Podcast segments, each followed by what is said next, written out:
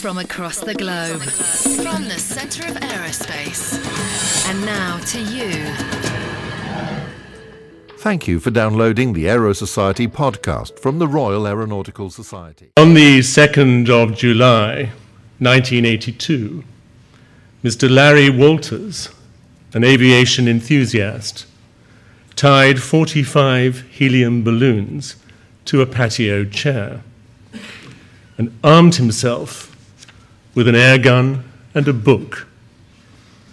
He climbed into the chair and took off from his home in San Pedro, California. The air gun was so that he could pop the balloons when he wanted to come down. The book was to pass the time. Unfortunately, Mister Walters rose at such an alarming rate that he dropped his air gun. He was last spotted going up past the window of a rather startled Pan Am seven forty-seven pilot at fifteen thousand feet near Los Angeles International Airport. I can reveal exclusively this evening that there is no truth in the rumor that in his wanderings in space, Mister Walter renamed himself Phil I. Lander and is now drilling samples from Comet sixty-seven P. Happily, urban myth has it that Mister Walters somehow made it back to Earth with the help of a military helicopter and put his flying career behind him. Last month, some thirty-two years later, on the twenty-fourth of October two thousand fourteen, you may have read that a Google executive, Alan Eustace, strapped himself to a single helium balloon, rose to one hundred thirty-five thousand feet, jumped out, and broke Felix Baumgarten's world record for the highest free fall, twenty-five miles. Major Beaumont would have admired their spirit of adventure. But the difference was that whereas Mister Eustace and Herr Baumgarten studied endlessly, looked at every angle, minutely calculated every risk, and limited the downside, our unfortunate Mister Walters did not do any homework and not even calculated the lift.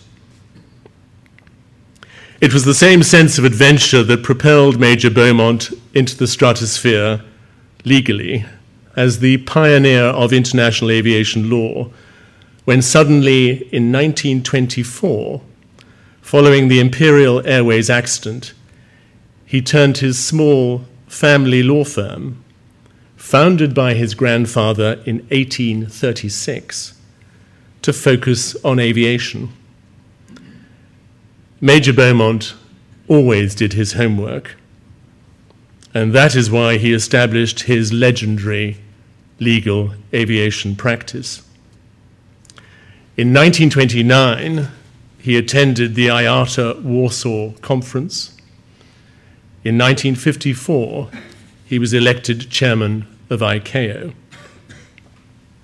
We owe a great debt to Major Beaumont for his contribution to international aviation law, and his part in the development of legal and regulatory structures, which has led to the flourishing commercial aviation world that we all enjoy today, apart from those of us who don't manage to get speedy boarding on EasyJet.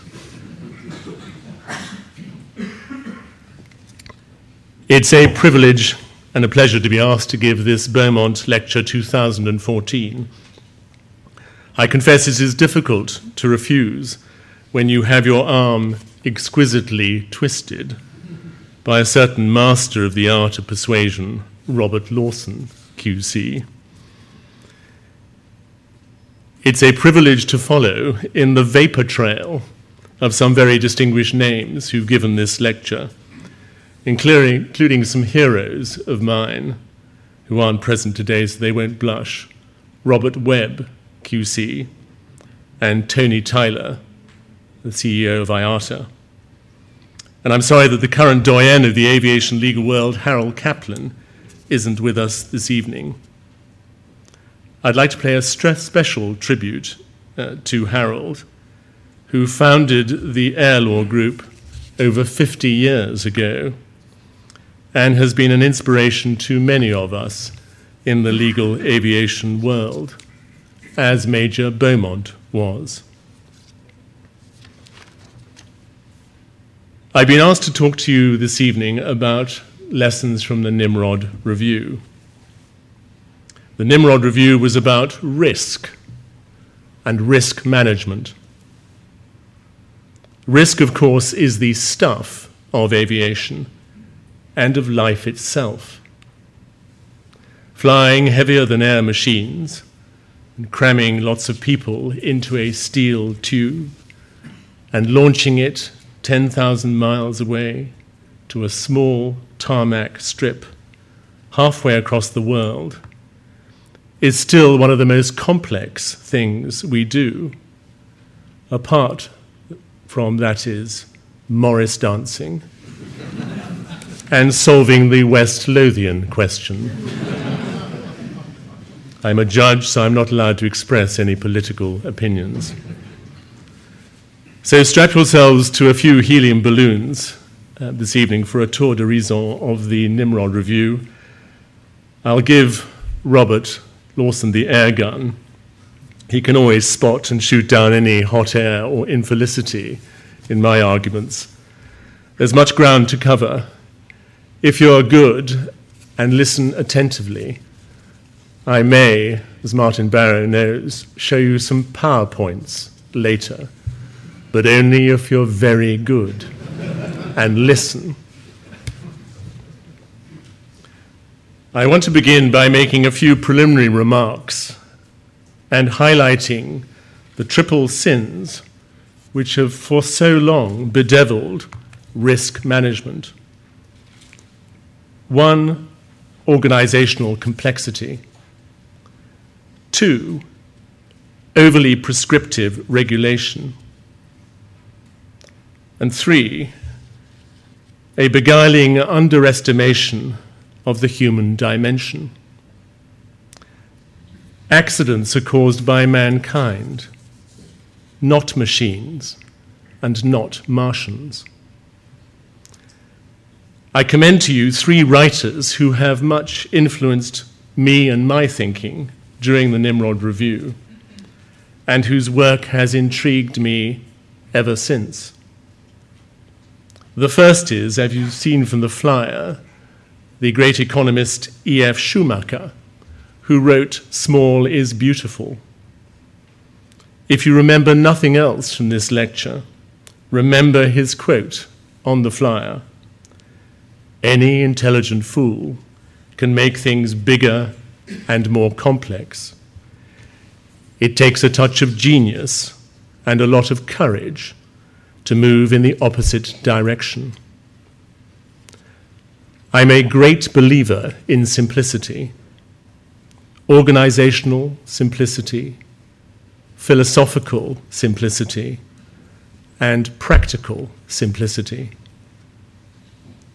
There is a false comfort in complexity. Remember, simplicity is your friend. Complexity is normally the enemy of safety and of good risk management. Secondly, I commend to you the enlightened Dutch traffic guru, Hans Monderman, who I quoted in my report, who said this: "The greater number of prescriptions, the more people's sense of personal responsibility dwindles. The greater the number of prescriptions, the more people's sense of personal responsibility dwindles." Hans Monderman worked out that if you reduced the cornucopia of road signs littering the streets, drivers, cyclists, and pedestrians had a greater sense of personal responsibility and an awareness of what was going on around them, and fatality rates fell sharply. Elaborate, prescriptive, prolix regulations in large, fat, impressive files may look good and give you a warm feeling, but it is generally bad and very boring to read. Third, I commend to you in this opening the works of the Nobel Prize winner, Professor Paul Becker, who sadly died earlier this year, who applied economic methodology to human choices. His economic approach assumed, rightly, that people confronted with choices act rationally and in a calculated way, balancing various motivations and making a cost-benefit analysis, including whether they'd get caught for violations of rules, regulations, and even the law. So much of risk management ignores, in my view, the all-pervasive human dimension uh, and risks embedding perverse incentives. That's the difficult bit of this lecture. You can all now relax. I want to tell you this, first off. It is important to remember that there are no new accidents. There are just lessons to be learned from the ones that we've had. As the head of the H S C, Judith Hackett, uh, observed uh, recently, the lessons of Nimrod are not new. The organization causes of the loss of Nimrod X V two thirty echo the loss of the space shuttles Challenger and Columbia, the Zeebrugge disaster in eighty-seven, King's Cross fire later that year, the Marchioness in nineteen eighty-nine, the B P Texas City disaster in two thousand five, Fukushima, Bhopal, Three Mile Island, the B P Deepwater Horizon imbroglio. If you think safety and risk management is expensive, try having an accident like that. They're looking at thirty billion and going north. It's fitting that I should be giving this lecture here at the Royal Aeronautical Society now, and it's very nice to be back. I don't get out much these days. We've just passed the fifth anniversary, as it happens, of when my Nimrod report was laid before Parliament on the twenty-eighth of October two thousand nine. I'll now turn to the loss of R A F Nimrod X V two thirty and highlight for you some of the hard lessons that have been learned from this most painful episode in British military aviation history. On the second of September two thousand six, X V two thirty was on a routine mission over Helmand province in Afghanistan in support of NATO and Afghani troops. Within ninety seconds of completing air-to-air refueling from a TriStar tanker, the crew were alerted by two almost simultaneous fire warnings, a fire warning in the bomb bay and a smoke hydraulic mist warning in the elevator bay. Within a minute, the aircraft depressurized. Within two minutes, the spy camera operator reported, "We've got flames coming from the rear of the engines on the starboard side." Emergency drills were carried out and a mayday was transmitted. The pilots immediately diverted to Kandahar airfield. Faced with a life-threatening emergency, every member of the crew acted with calmness, bravery, and professionalism, and in accordance with their training. Six minutes after the first fire warning, a Harrier jump jet saw X V two thirty explode at about three thousand feet and crash. The crew had no chance of controlling the fire. Their fate was already sealed before the first fire warning went off. The fire had broken out in a part of the lower fuselage of the aircraft which was unreachable and not covered by an automatic fire suppression system. It was the biggest single loss of life of British service personnel in one incident in theatre since the Falklands War in nineteen eighty-two. Although the aircraft came down in hostile territory, the crash site was secured by Royal Canadian Dragoons and members of thirty-five Squadron R A F for long enough for the black box and the bodies to be recovered uh, by an R A F combat search and rescue team, and a detailed photographic record was taken of the wreckage before the Taliban then moved in and carried off parts of the wreckage as trophies. With a small, brilliant military and civilian team, I had the privilege of conducting a two-year inquiry at the request of the then Secretary of State for Defense between two thousand seven and two thousand nine. My terms of reference required me to establish three things: causation, responsibility, and lessons to be learned. We had invaluable assistance from the U S military, from NASA, from the H S C, from the C A A, from British Airways, and many other organizations and individuals. The inquiry took twenty months, studied fifty thousand documents spanning from the nineteen thirties to the present day, running to over a million pages. Interviewed and cross-examined hundreds of witnesses of all ranks in many organizations, visited many R A F sites and other locations around the world, including the Air Force Base in Kirtland, New Mexico, and NASA. We examined Nimrods and flew in them, and a very well-known Q C who's not present today was very airsick. Very airsick, and he hasn't forgotten it. The inquiry was urgent since it had implications for current operations. I found that the causes of the fire were not enemy action or friendly fire, but a pure engineering failure. This caused a major shock, both in the military community and with the British public, because pure tech accidents should not happen. These sorts of major catastrophic accidents, however, with a long gestation, are mercifully rare, but they're a golden opportunity, a once-in-a-generation opportunity to learn deep and important lessons. It was a hard lesson for the R A F and others, but a free lesson for everyone else. And the strapline of my report was a failure of leadership, culture, and priorities.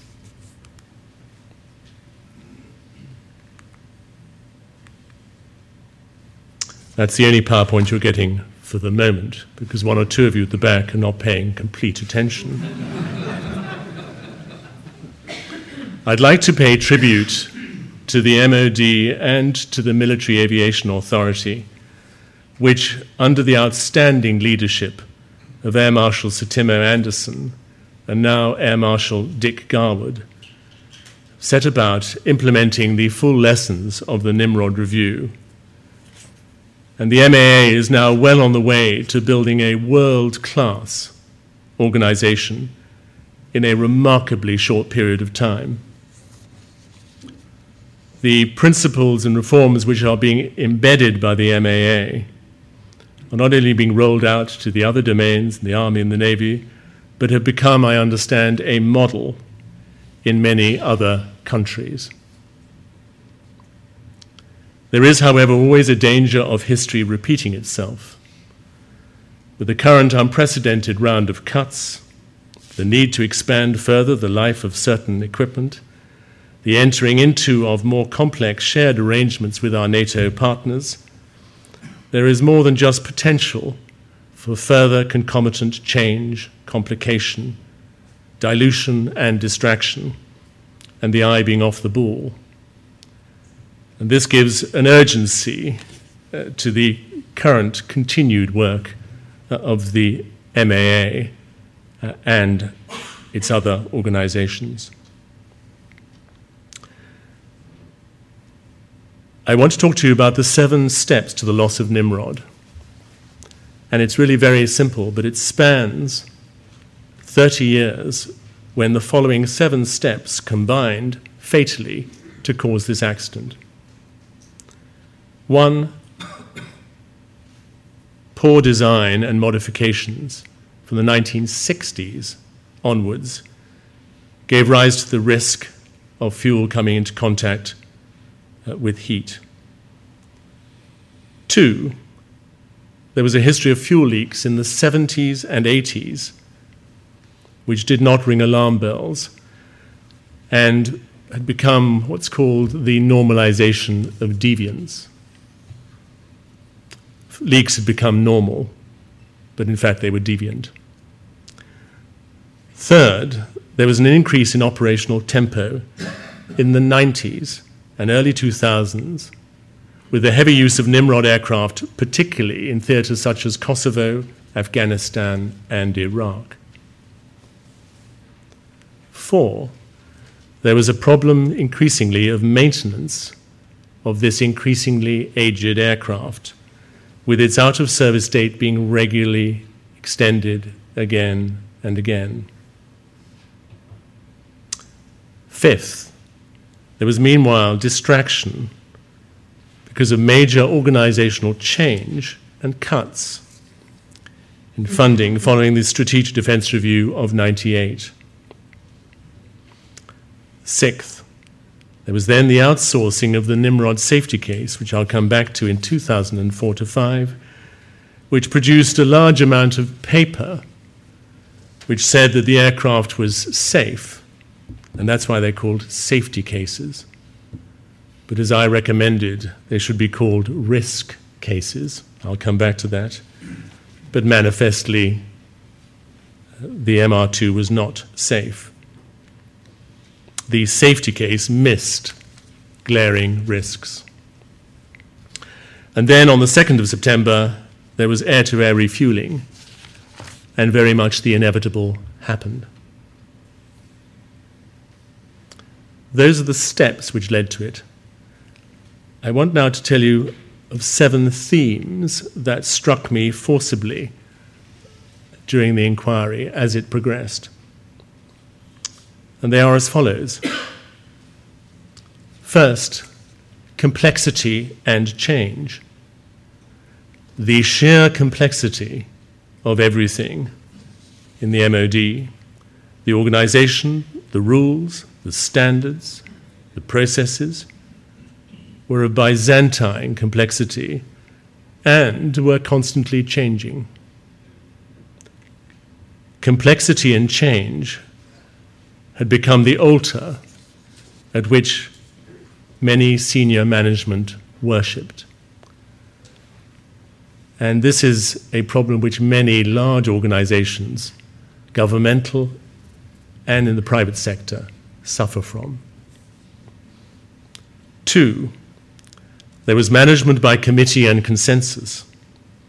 I found more committees, subcommittees, working parties, sub-working parties, et cetera, dealing with safety matters than there are in the U N. It was amazing, truly. Third, there was the dilution of responsibility and accountability. The immediate casualty of this web of complexity was a dilution of responsibility and accountability, and often in inverse proportion to rank. It was difficult to divine who was responsible for what, because there were so many answers, let alone who was accountable. I'm a great believer in accountability. Accountability is the reciprocal of responsibility in any properly run organization. Accountability is the reciprocal of responsibility. Four, I found a distinct lack of challenge, a reluctance to ask awkward questions or to be seen to be challenging orthodoxy. Value Mister Awkward at the back of the meeting who asks the difficult questions that you don't want to hear, although not obviously this evening.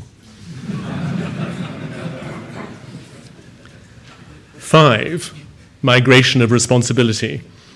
I found that there'd been a migration of responsibility away from where it should have been, to my mind, namely with the operators who are most directly affected by the decisions, all the way to warm offices back home by those who were not so directly affected by the decisions apart from in relation to their salaries. And this was accompanied by what I regarded as a misalignment of decision-making power, the information flow, and budgetary control, all of which should be linear in the same line. Sixth, as a triumph of generalists over specialists, I found a lack of appreciation of specialist skills, especially engineering. Are there any engineers present? I love engineers. And there was too great a reverence for soft-handed, well-rounded generalists like me. We're merely servants of the altar. Engineers are the gods when one's talking about this sort of kit. Seventh. The seventh theme which struck me was that there was a drowning of conscience. I found that the still small voices of conscience were getting drowned out by the volume of background noise and paper shuffling and skepticism. Moral courage should not be in inverse proportion to rank.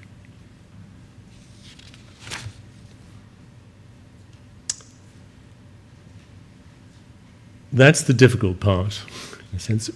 I want to now give you seven pillars, because this lecture is, as you've seen, I hope, elegantly structured, so you can remember it, with seven steps, Nimrod, seven themes, and now the seven pillars of Nimrod.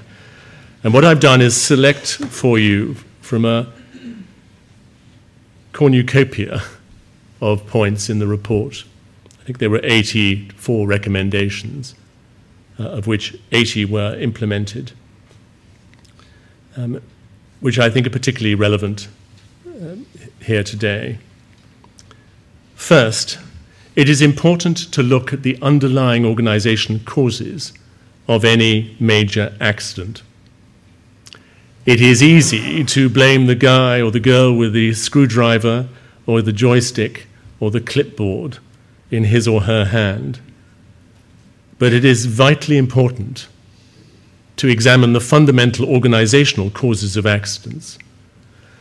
I found twelve uncanny and worrying parallels between the un- organizational causes of the loss of Nimrod X V two thirty and the loss of the NASA space shuttle Columbia. And in rapid fire, and some of you will know this, that bit of the report, they are as follows.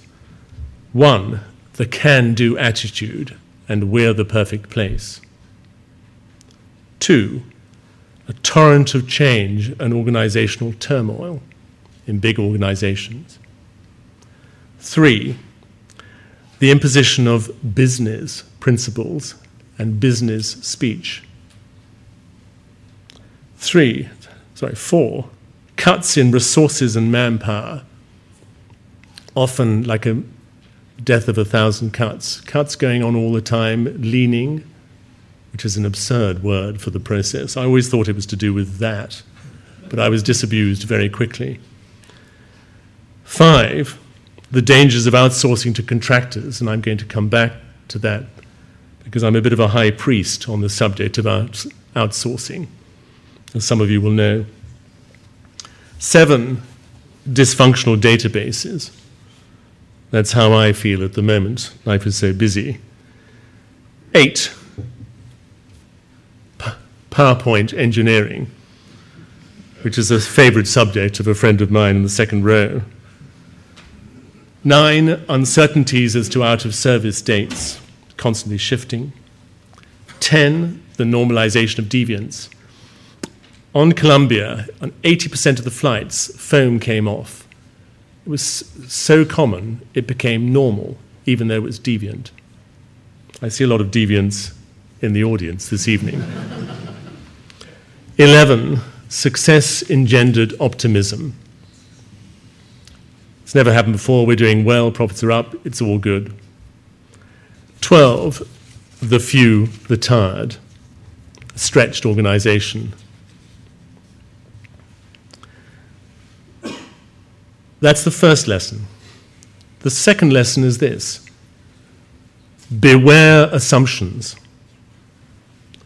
It's assumed that the Nimrod type was safe because it had flown safely for thirty years. Big mistake. It was assumed the, the Nimrod safety regime was safe because there was a complex safety system. Big mistake. It was assumed that if you outsourced the safety case to the original Nimrod manufacturers, you could relax. Big mistake.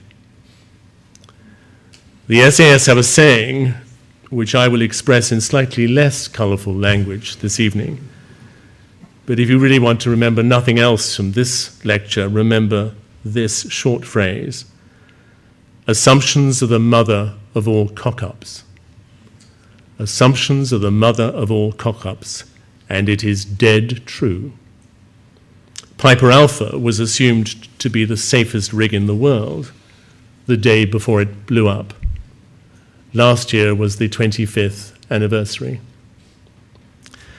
Third, avoid what I call the three comfort blankets of complexity, compliance, and consensus. Do not have a compliance culture. Don't surround yourself with people who tell you what you want to hear and how good you are.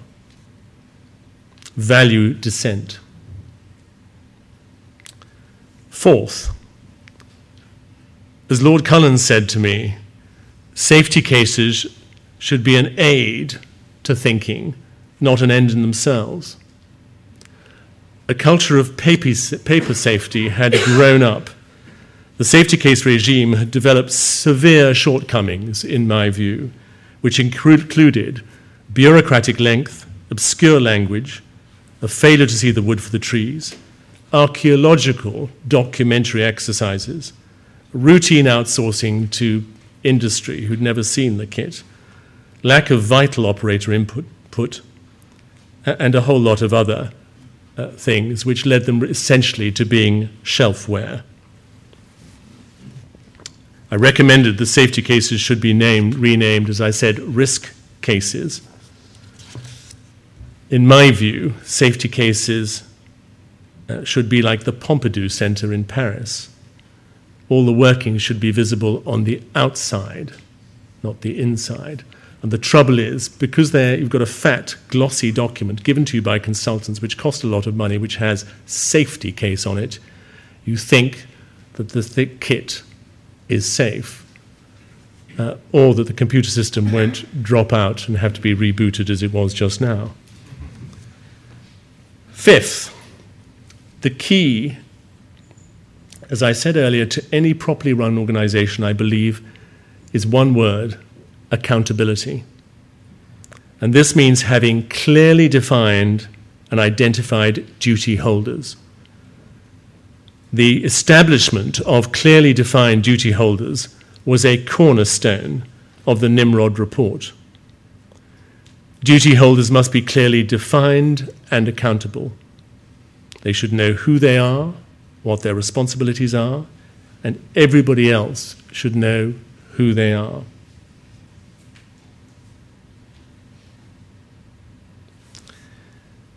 There can be no real or meaningful responsibility if it is not accompanied, in my view, by the knowledge that the person or persons in charge of that particular aspect uh, will ultimately be held accountable. Sixth, this is a happy recommendation. Value engineers and engineering and technical skills. There was a palpable and steady downgrading and undervaluing of engineers and engineering at all levels of the M O D between two thousand and two thousand six. This was exemplified most starkly by the abolition of the headline post and title Chief Engineer R A F, and a glass ceiling and decline in numbers of engineers reaching the top echelons. And that had to change. Seventh, and you've been very good, so the time will come very shortly when I'll give you a treat if you continue to listen. If you have to outsource, it is important not to outsource your thinking and to remain an intelligent customer. Large organizations and government departments have become increasingly hooked on the heroin of outsourcing. Outsourcing has many short-term attractions, but it can quickly become addictive. It can be a quick fix to reducing employee numbers. It can get things off balance sheet. It can get tricky problems off one's desk, but it has many perils. It can lead to unclarity as to where the risk really lies. It can be corrosive to in-house skills and corporate memory. It can be an irreversible mistake. B P's Gulf oil spill imbroglio and Toyota's accelerator pedal problems are a reminder of the d- dangers of outsourcing. NASA's Space Shuttle's program had become, quote, a slimmed-down, contractor-run operation to its ultimate cost. In my view, it would be a fundamental mistake if the British military became a slimmed-down, contractor-run operation. I don't think it will.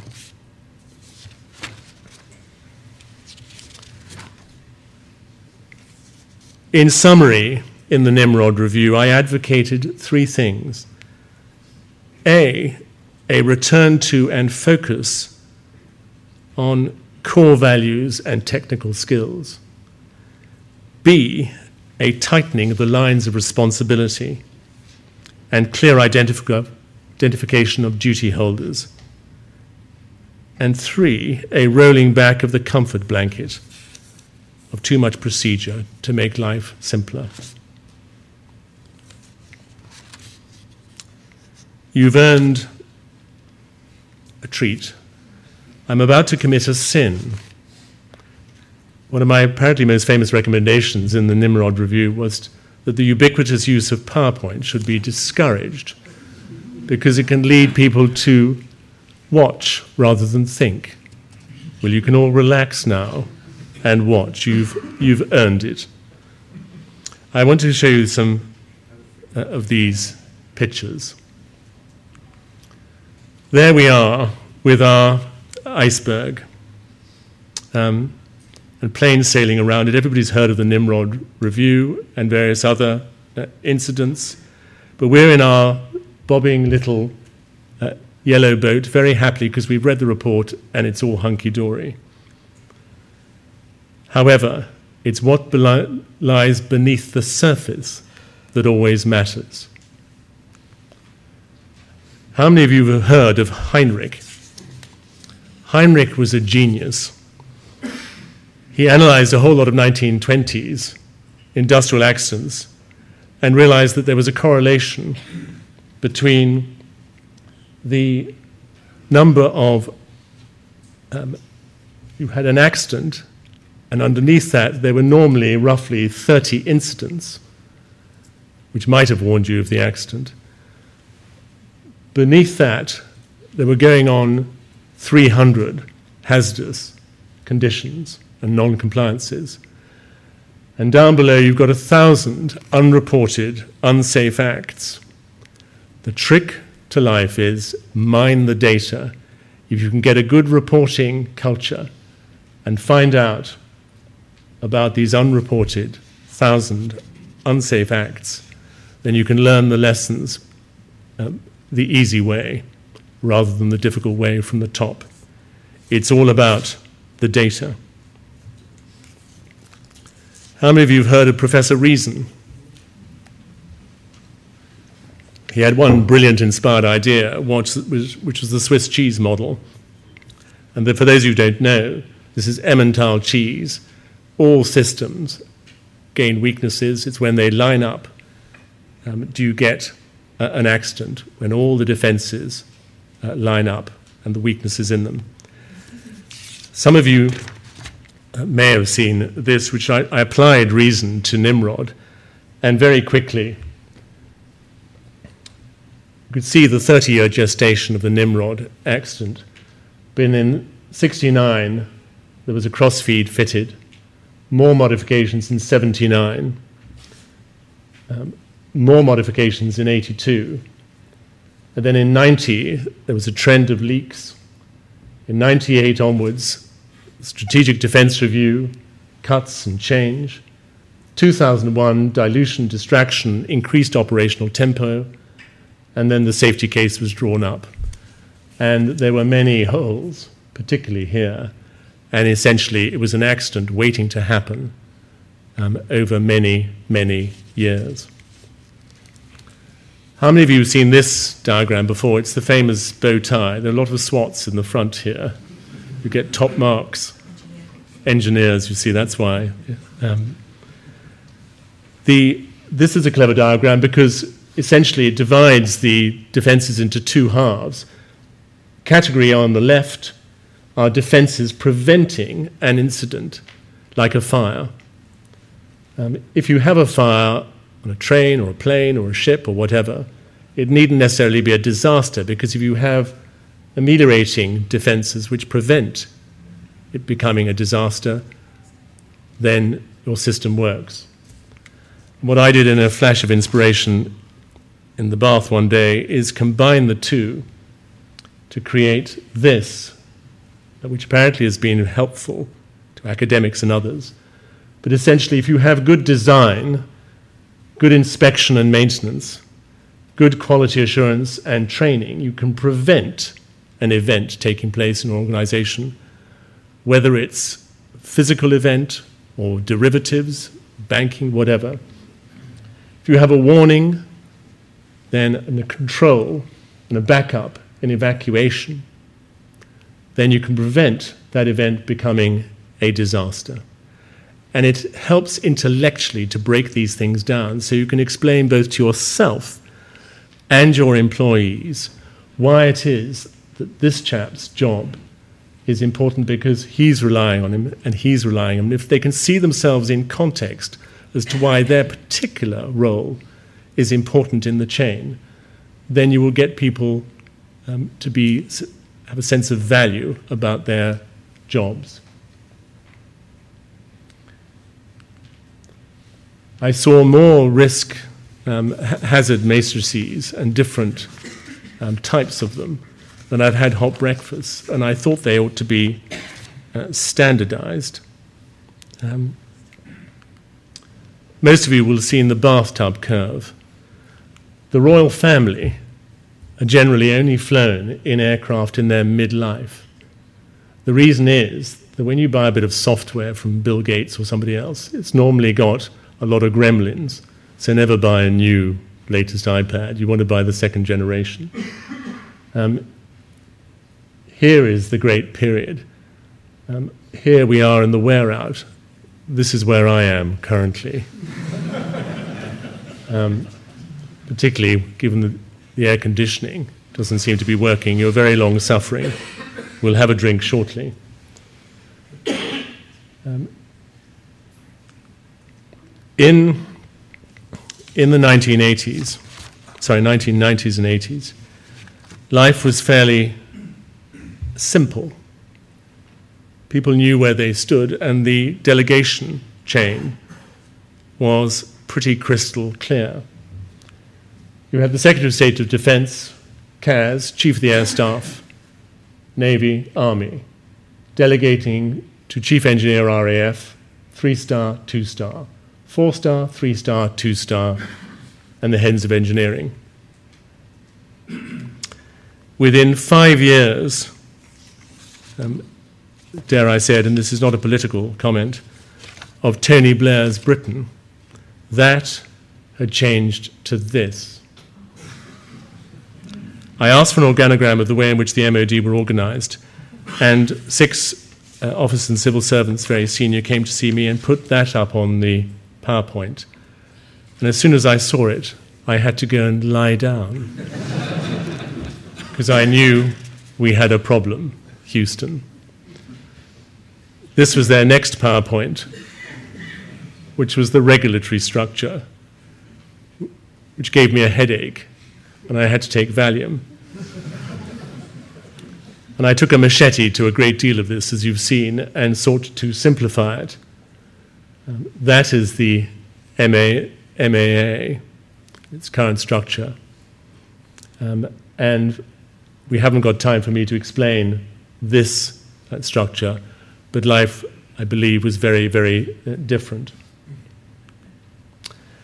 I want to finish with this um, slide, um, which is about culture. I looked at culture and had a great deal of help from NASA, who'd adopted a model of four cultures: a reporting culture, a just culture, flexible response to problems, and a learning culture, which were all very well intellectualized and uh, sensible. But I felt there was something fundamentally missing from that, which was a questioning culture, which I have overlaid uh, on this model. Uh, you need to have a questioning culture and people asking the difficult questions: what if, why, explain, show me, prove it. That is the way in which you get both the top, the organization, and the bottom to think. Questioning culture is the key to all of uh, life, in a way. Um, and that is why I will now stop, so that there's a chance for one or two of you, before we go off and have drinks, to ask any questions.